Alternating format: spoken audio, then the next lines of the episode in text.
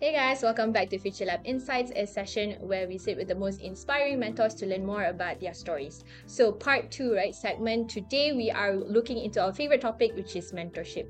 So, uh, Mallory, as a mentee and a mentor all these years, right, could you share with us what's one of the most underrated benefits of mentorship? Okay. I really like the question, by the way. So, um, I'd like to share a bit how I started mentorship, right? So, when I first started in university, I just really wanted to learn how to be a better public speaker. And then when I started my business, I wanted a mentor to guide me in my business. And then when I hit breakdown, I wanted a mentor to guide me on my breakdown. But I think so, I've learned a lot of things from mentor experience, do's and don'ts. But the one thing that I've always appreciated um, later on with my mentors is that when they make me feel, for lack of a better word, stupid. Um, why? Because every time I meet them, they, I feel like, oh, I've done this part. You know, you asked me to do this, I've done this, and it was great. And then after that, they said, Mallory, are you sure? Is this the best that you can deliver? Um, are you sure you have not thought about this, this, this? And then I'd be like, damn it. So it became my personal goal to say every time I meet you, if you're my mentor, I want to get a five star. Yeah. So you'll be like, today what's my star? Three out of five. I'm gonna do it again. Yeah. Okay, so because of that, um, the reason why I think because we learn experiences, we learn setbacks, we learn mistakes not to make, but those are just other people's experience, right? Now, when it comes to our own application, to me, a really good mentor is someone that can push you beyond your limits. So when I now that I mentor more and I do that to my mentee, sometimes I realize that you know we call them fragile souls, strawberries generation for a reason, right? Like they are, hey, I'll push you a bit more. You're hurting my feelings, I think, and and then I have to go. Don't you want to grow?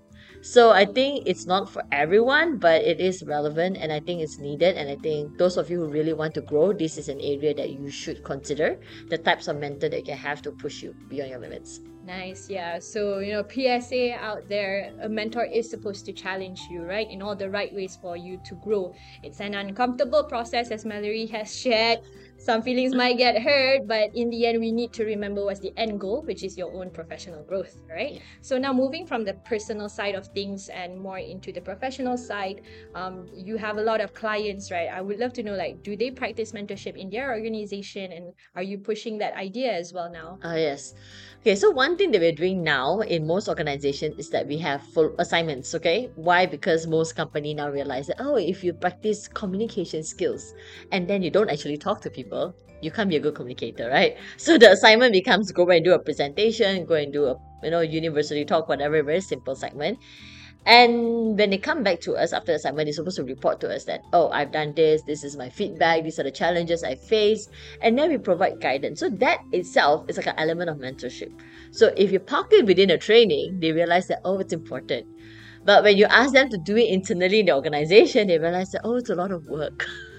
So I don't think companies are doing enough, which is very disappointing because when a person wants to get promoted, let's say you want to get promoted, an important part would be, oh, your KPI has met, congratulations, good job. All right. Then after that, it goes now your leadership skills. But where are you going to learn such leadership skills if you don't have the experience from a mentor? But they don't tell you that. Yeah. And if you're smart, you go and find one. If you're not so smart, you suffer when you get promoted. Congratulations. okay, the price you pay. Yeah. So I think companies should really include and start including. It doesn't have to be complicated, high level, C suites only. It could just be day to day life. If every manager, instead of just being a boss, can also be a mentor and guide a person through a, pro- a probation, guide a person through promotion, guide a person through transfers, I think learning would become a lot more applicable, which is also the myth where learning is only classroom. Bad myth, bad theory also. Okay. Nice. So yeah. All right. Um, so yeah, I think what you highlighted is um, at every transition stage in your career, right? Especially, it's important to have a mentor. Yeah. And when we talk about growth in an organization, it's also transition of stages. You know, from a junior exec into an exec role, into a manager, and into a higher, um, a higher position, right? Yeah. And every stage is very important to, to have someone to look up to and to refer back to, right?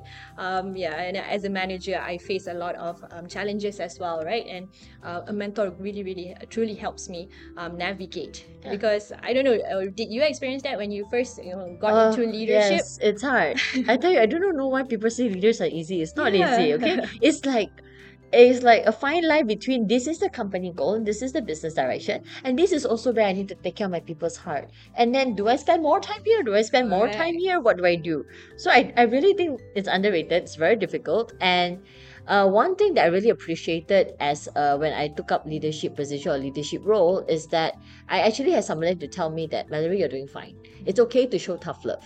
You know, not if it's okay not to please every one of your employees or one of your team members or even every one of your clients. It's okay to say, I don't want a client like that. It's perfectly fine. Okay. Or this person is not meant to be a leader. It's perfectly fine. And I think that was the reassurance as well that I needed uh, as I became, I took on more leadership role working with higher level clients. I think that's the, the underlying comfort as well. It comes in mentorship. So um, if for things that doesn't have a rule book, I say, there's no rule book in leadership, whether you like it or not, or there's even no rule book in practicing vulnerability and empathy. So uh, these are things where mentors' experiences, mentors' guidance or push would be the right thing in the right place. Yeah, I think your statement just resonated with a whole lot of young leaders out there. I think, can I say, especially women leaders, right? Yes. We're very scared of becoming assertive because of, you know, our upbringing and all of that. Um, but, you know, in the end, it's objective. You know, how do we help us to grow and also the team to grow? Yeah. And a mentor can really help that. Yeah, Right. right. Thank you so much, Completely. Mallory. Um, we're gonna come back for our third segment, which will focus on mentees, right? So Mallory has a lot of good advice for our young ones out there that are looking for a mentor and how mentorship can really help you grow in your professional career. We'll be right back. See you.